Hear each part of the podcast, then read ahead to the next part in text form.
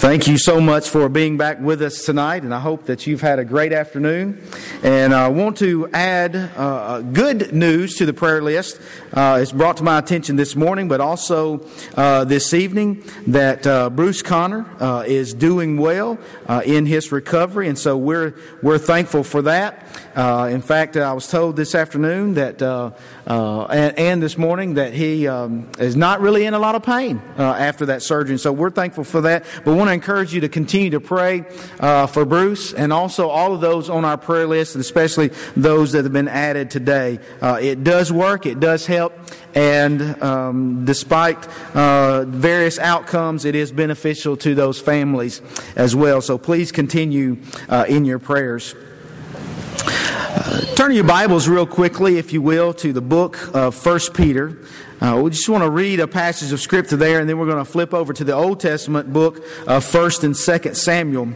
But I want us to think about, um, uh, look at First Peter chapter one. And I want us to think about a, an idea over the next few weeks. And we're going to think about this idea and look at ser- several characters uh, in God's Word that portrays the idea of this Word.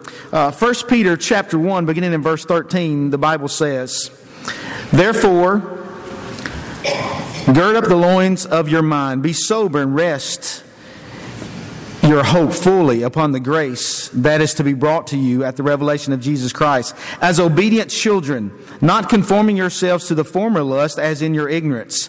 But as he who called you is holy, you also be holy in all your conduct. Because it is written, Be holy, for I am holy. And so we're going to talk about the idea of holiness and living holy lives.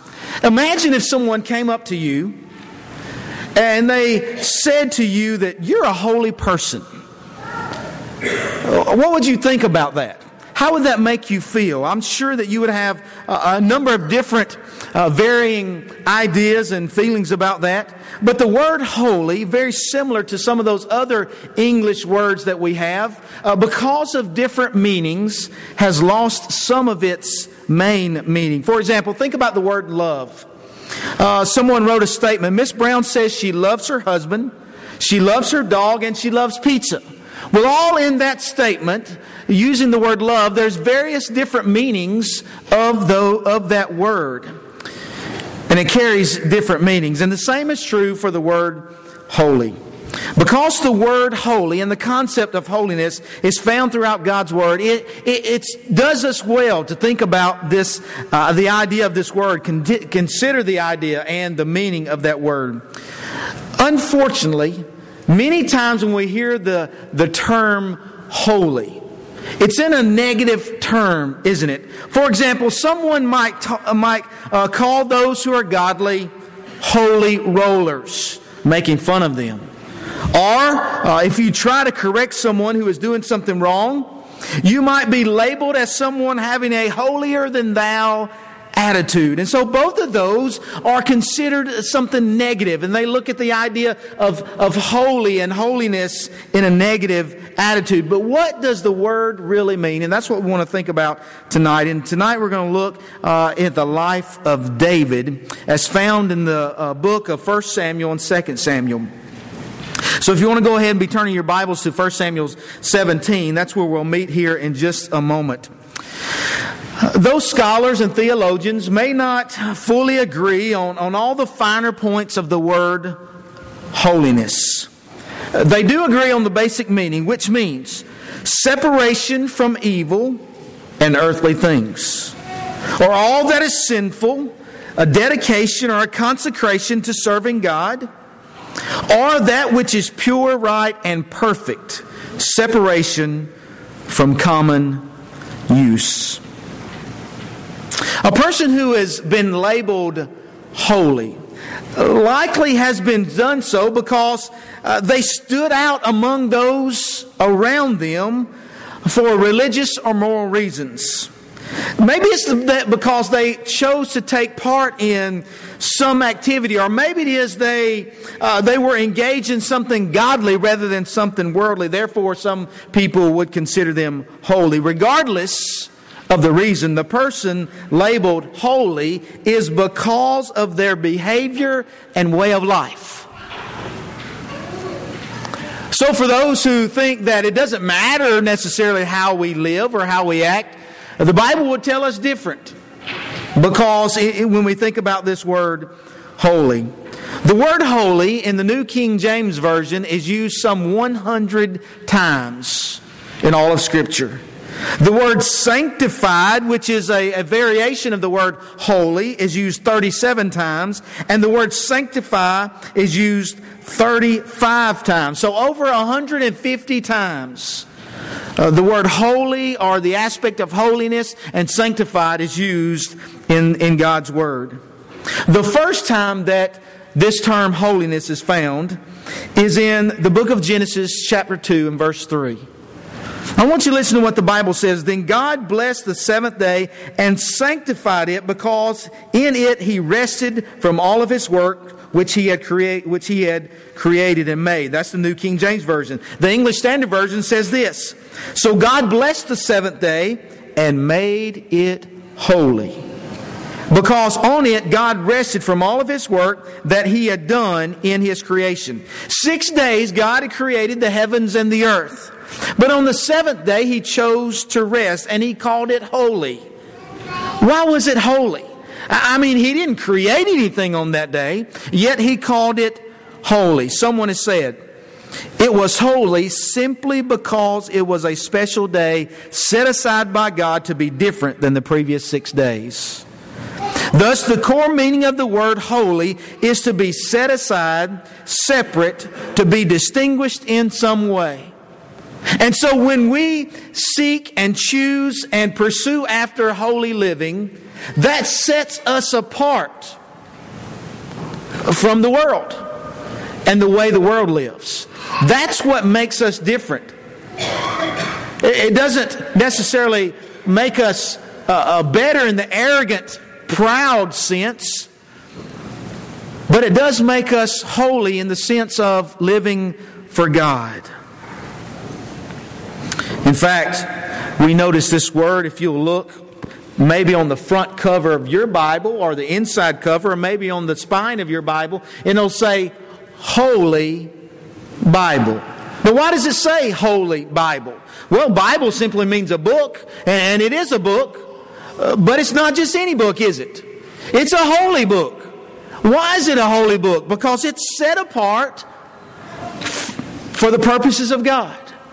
It's, it's set apart and it's given by God, Paul would tell Timothy, inspired by God through men who walked on this earth and chose and sought out to live holy lives separate and apart from those around them.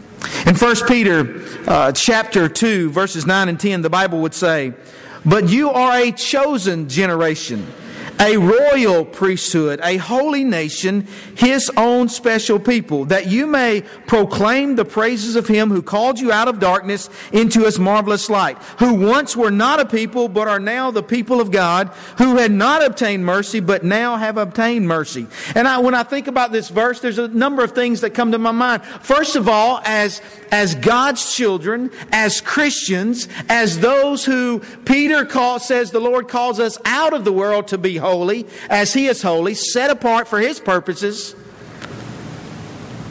that, that makes us special people. But not special people in the way that the Jews took that. The Jews looked at themselves as special people. God's people. We are God's people, therefore we are better than everyone else. They seem to have that attitude at times. But the Bible doesn't call us to have that kind of attitude. The Bible calls us to realize we're special people. So that, like Paul and others would say at various times,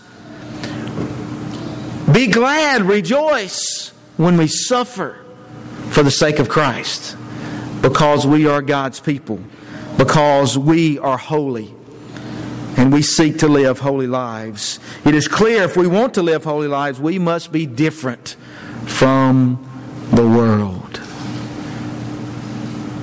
That's a challenge, isn't it? It's a challenge for us because we look out into the world and we look at sometimes the way the world lives, and we look at sometimes how it seems that the world is blessed, though they don't live for God. which is a wile or trick of the devil to try to pull us away from God into the world. But the reality is, when we get out into the world and when we turn away from God and we try to live like the world, that we find ourselves ending up empty. And it is amazing when we seek to live holy lives and we seek to be different from the world. Not to point the finger at ourselves, but through our lives to point to God. And like Jesus did with the woman caught in the very act of adultery, he, he said, Stop sinning. Go your way. I, I can show you a better life. The woman at the well who had had five husbands, stop living that way. I can give you a better life. Live differently from the world. And you will have peace that passes all understanding. You know, it's not necessarily that uh, we're different in how we look. It's not necessarily we're different in the career choices that we make, although we would all agree, I believe, that we do not want to choose a career path that would uh, be contradictory to God or holy living. But it's in how we speak, the use of our words. Uh, by the way, uh, when I think about that, I think about uh, we're watching a video uh, in in the Pathfinders classroom uh, about Job. And the gentleman this morning made mention about words, and you know that old phrase that's been coined years and years ago sticks and stones may hurt, but words will not. And he said that's false. Words do hurt.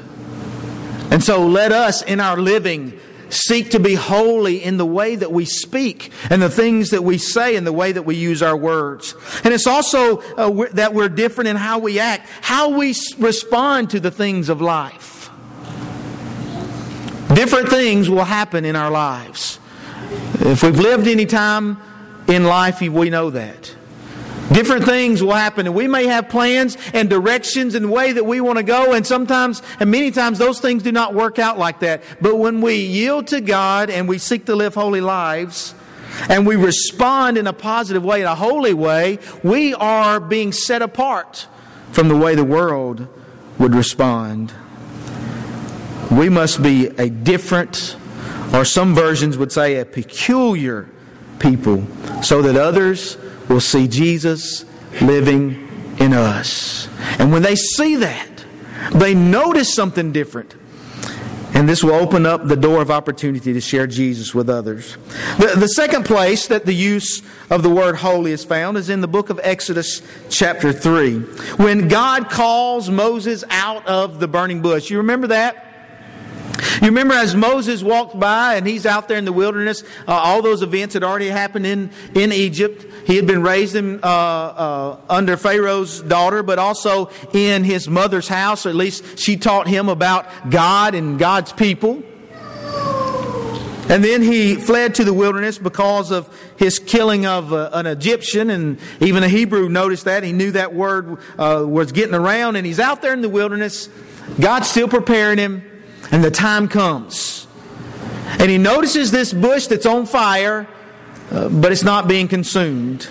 And in Exodus chapter 3 and verse 5, the Bible says, God speaks to Moses and he says, Do not draw near to this place.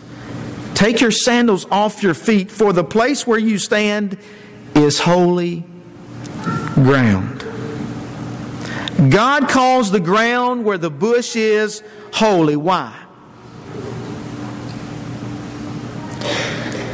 Was it because the ground where the bush was located was just more fertile than in any part, other part of the land? Or was it that the grass was greener around the bush and, and those are the things that made it holy? Of course, we know the answer to that is no. The ground was holy simply because God was present. In Scripture, it seems that there, uh, the word holy is de- uh, directly related to the presence of God. Therefore, Peter said, As God is holy, He has called us to be holy.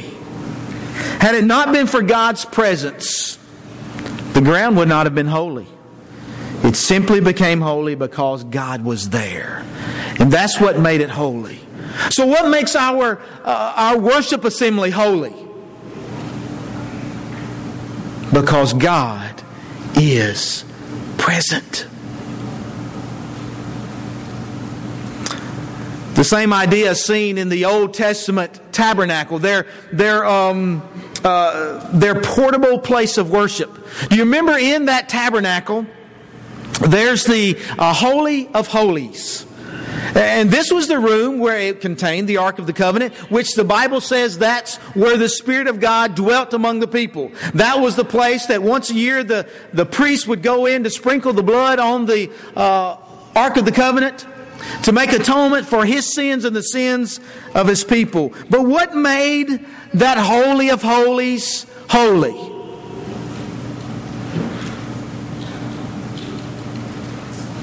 It wasn't the material that the tabernacle was built out of.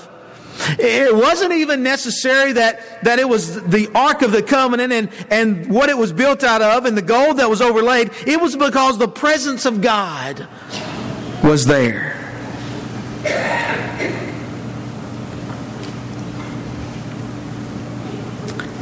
In addition to holiness being connected to the presence of God, it's also connected to the dedication of the people of God.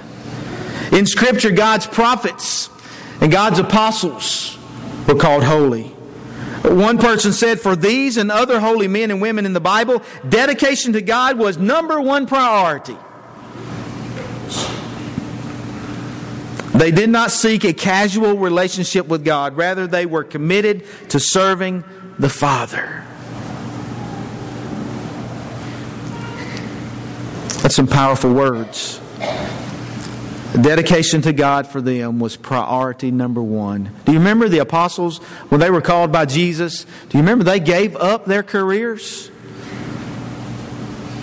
They gave up their careers to follow Jesus and to become his apostles, to take on the job of serving, which they had to learn, to take on the job of spreading the message of Jesus which they were persecuted and even killed for.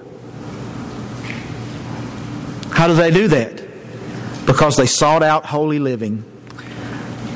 And they made, they made their dedication to God their number one priority. Are we that dedicated to God?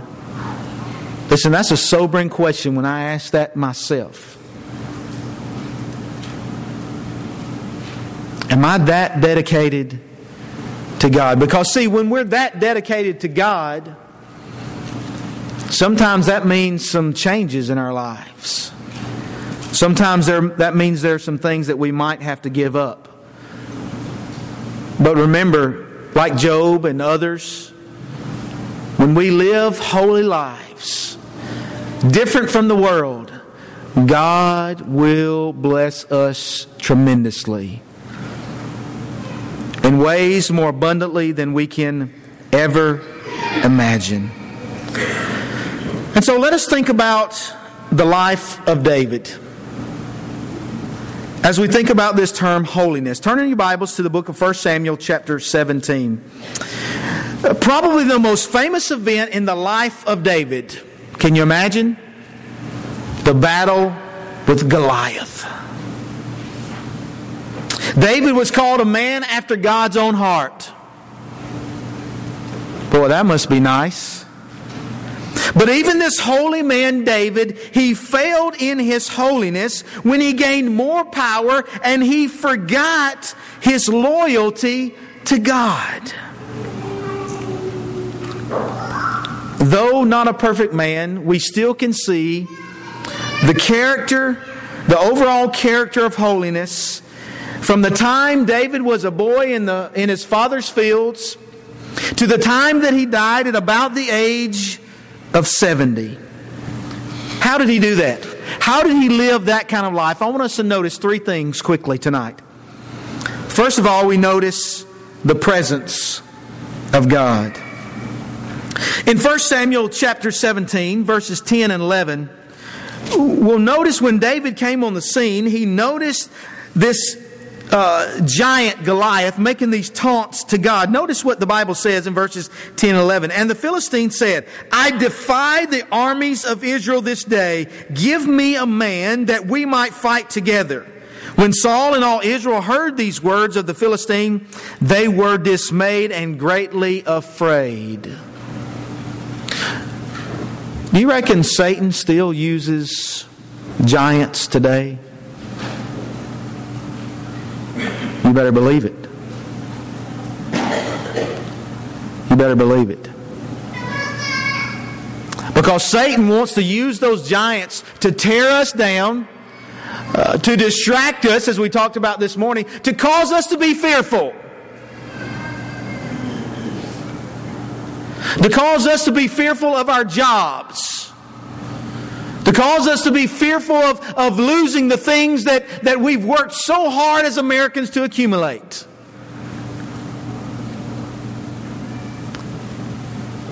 And God says, Be holy, for I'm holy. Trust me, and I will surprise you in ways that you cannot even imagine. And, church, that's not always with stuff. Sometimes, but not always. David had a different ad- attitude than King Saul. Notice down in verses 32 and 33. Remember, King Saul, he was afraid like all the others. King Saul, this is the ironic thing about the story. You remember when King Saul was chosen? The Bible says that he stood head and shoulders above all the rest. In a sense, he was a giant among his people. And yet he was fearful. Where did he place his dedication, his confidence? It wasn't in the Lord. Verse 32 Then David said to Saul, Let no man's heart fall because of him. Your servant will go and fight with this Philistine. And Saul said to David, You're not able to go up against this Philistine to fight with him. You are a youth. Young people, you are a youth, and he a man of war from his youth. You see, at this point, David was concerned about him being a giant. David was concerned that he's been a, a soldier from his youth. David was, or David placed his confidence in God. He knew that the presence of God was with him because he sought to live a holy life. David even would verbalize this, uh, this presence of God in his life to King Saul in verse 37. He would say, The Lord who delivered me from the paw of the lion and from the, paw, the paw of the bear, he will deliver me from the hand of this Philistine. And Saul said to David, Go and the Lord be with you.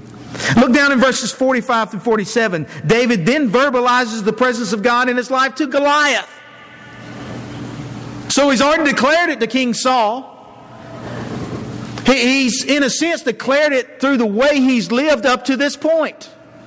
And now he verbalizes the King Saul and standing before the giant that Satan is using to go against God's people. David would say, You come to me with a sword, with a spear, and with a javelin, but I come to you in the name of the Lord of hosts, the God of the armies of Israel, whom you have defied. This day the Lord will deliver you into my hand, and I will strike you and take your head from you. And this day I will give the carcasses of the camp of the Philistines to the birds of the air and the wild beasts of the earth, that all the earth may know that there is a God in Israel. Then all this assembly shall know that the Lord does not save with the sword and the spear, for the battle is the Lord's, and he will give you into our hands. Imagine if we are if we seek to live holy lives and we follow the example of David and we declare the presence of God in our life because we are seeking his presence. We're seeking to be holy because the presence of God is in our life and that makes us holy. And we declare to Satan and all the giants in our life listen, you may come at me with money. You may come at me even with threatening my health. You may come at me and threatening to take away all these things that's on this earth, but I want you to know, Satan, giants, God is with us. And the battle belongs to Him. This is His battle. And He will overcome and He will be triumphant. Can we verbalize the presence of God in our lives? Imagine. Imagine what would happen when Satan is dangling that temptation before us. And we realize the presence of God in our lives, and we say no to Satan. And we say, Satan, I realize what you're trying to do, but I want you to know I stand with God. Job did it, even though he didn't understand. He didn't know what was going on. We have the opportunity to read the story, we know what's going on behind the scenes. Job didn't know. And Job declared that God was his Redeemer. He would declare to Satan, I know you've taken everything away. And I know Job mourned greatly. I can only imagine the mourning that Job must have went through because he lost everything, including his family. But Job still declared the presence of God in his life. And as a result, Satan walked away defeated. And Job continued in life being blessed by God. You see, the presence of God was important to David. And I want you to notice in verses 48 through 49, the presence of God was obvious in victory. So it was, then the Philistine arose and came and drew near to meet David, that David hurried and ran toward the army to meet the Philistine. Then David put in his hand in his bag and took out put his hand in his bag and took out a stone, and he slung it and struck the Philistine in his forehead, so that the stone sank into his forehead, and he fell on his face to the earth. So David prevailed over the Philistine with a sling and a stone, and struck the Philistine and killed him but there was no sword in the hand of David. It was through the presence of God. Through the presence of God, he sought to live a holy life. Another thing, another way that helped David to live holy life, a holy life was through his obedience to God. Besides the mistake with Bathsheba and Uriah, huge mistakes, huge mistakes in his life, the man after God on, God's own heart. Besides that, David did take seriously obeying God. You remember how he rededicated his life after Nathan revealed to him he was the man that had done all this wrong. David repented before the Lord. And he continued to take seriously obeying God. He had an obedient heart and he tried to follow God's commands, even after those mistakes. His obedience can also be seen in 1 Samuel chapter 23. 1 Samuel chapter 23. Uh, verses 1 through 5, the Bible will show us this obedience. The Bible says in 1 Samuel 23, verse 1 Then they told David, saying, Look, the Philistines are fighting against Keilah, and they are robbing and uh, the threshing floors. Therefore David inquired of the Lord, saying, Shall I go and attack the Philistines? And the Lord said to David, Go and attack the Philistines and save Keilah. But David's men said to him, Look, we are afraid here in Judah. How much more then if we go to Keilah against the armies of the Philistines? Then David inquired of the Lord once again. And the Lord answered him and said, Arise, go down to Keilah, for I will deliver the Philistines into your hand. And David and his men went and fought with the Philistines and struck them with a mighty blow and took away their livestock. So David saved the inhabitants of Keilah. All because he obeyed.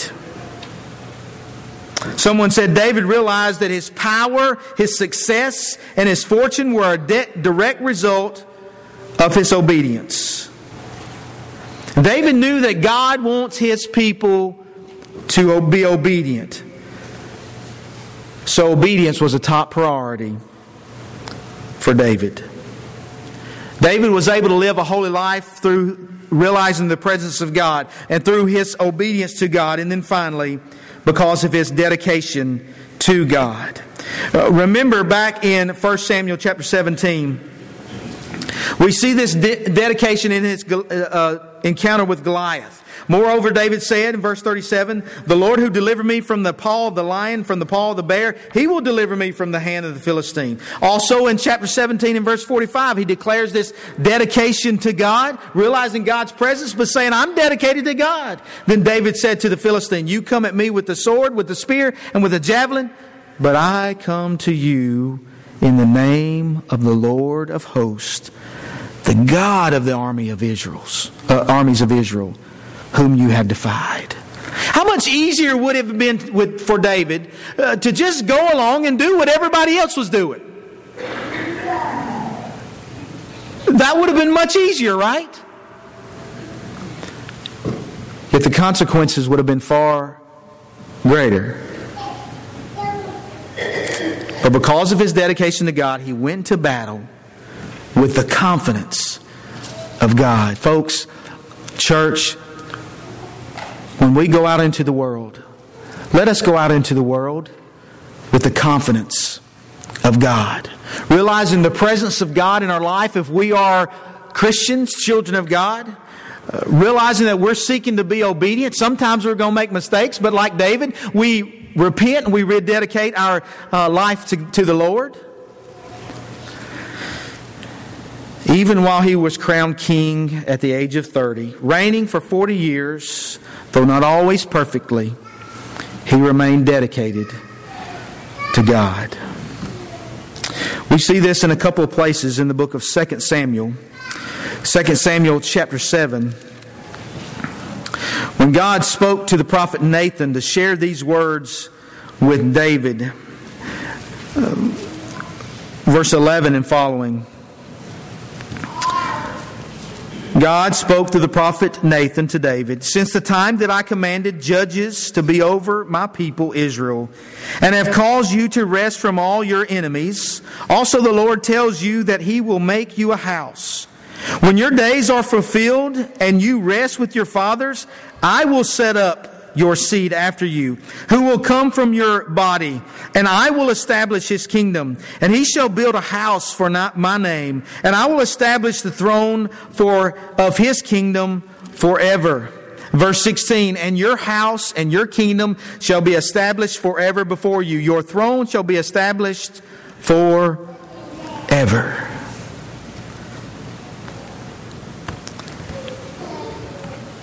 David then would reveal his humbleness, his gratitude to the Lord, when in verse 18 and following, he offers this prayer of humility to God. The King David, then King David, went in, and before the Lord he said, Who am I, O Lord?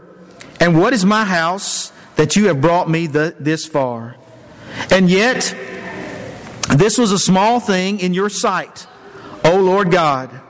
And you have also spoken of your servant's house for a great while to come. Is this the manner of man, O Lord God? Now that, uh, now what more can David say to you? For you, Lord God, know your servant. For your word's sake and according to your own heart, you have done all these great things and make your servant uh, know them. Therefore, you are great, O Lord God, for there is none like you, nor is there any God beside you, according to all that we have heard with our ears.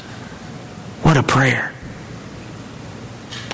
What a declaration to God, to Satan, to our giants, to the world to ourselves to realize and declare the presence of God in our life, to realize the importance of obedience and make that a top priority. And to realize that God will be with us. And realize that importance of being dedicated, fully dedicated to Him.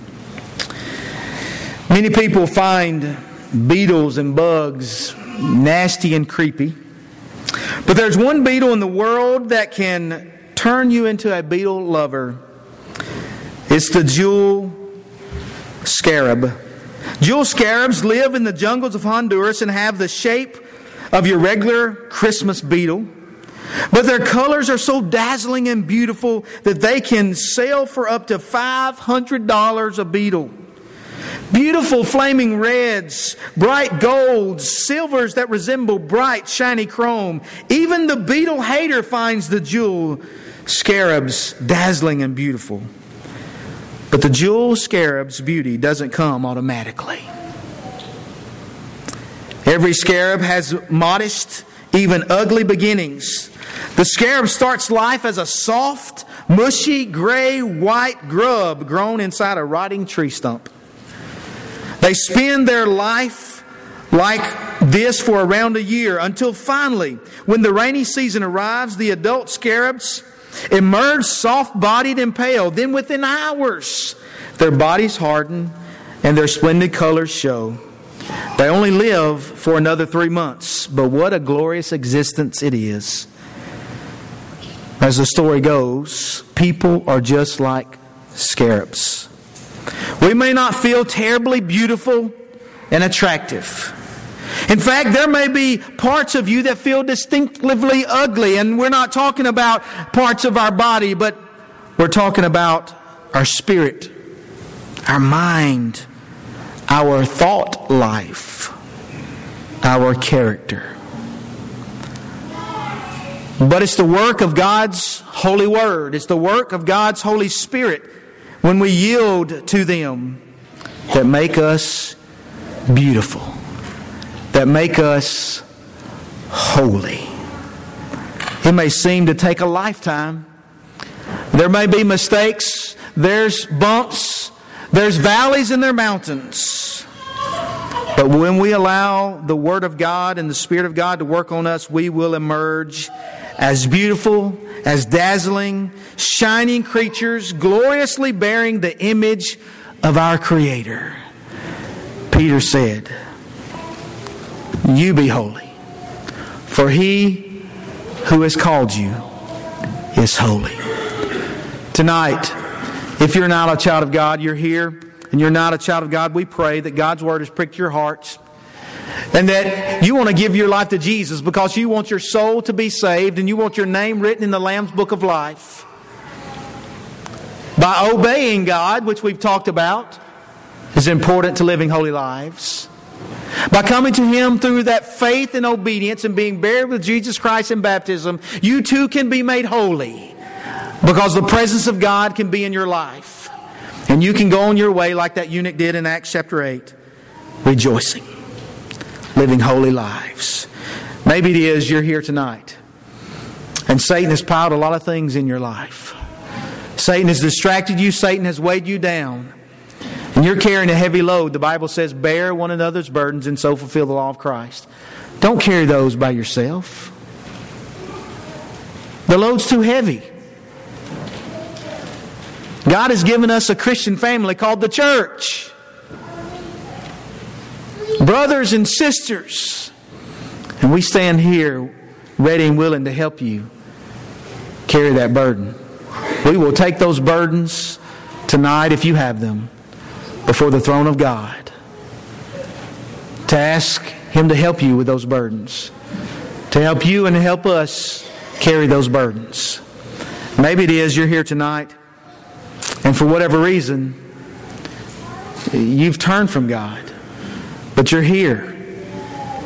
And you're ready to give your life back to God. David did. Because David realized the importance of the presence of God the importance of obedience to God and the importance of a dedication to God. And maybe, hopefully, you've realized that tonight and you want to rededicate your life to the Lord. Whatever your need is tonight, we pray that you will not hesitate another moment, but you would come forward and let us assist you any way we can as together we stand and sing.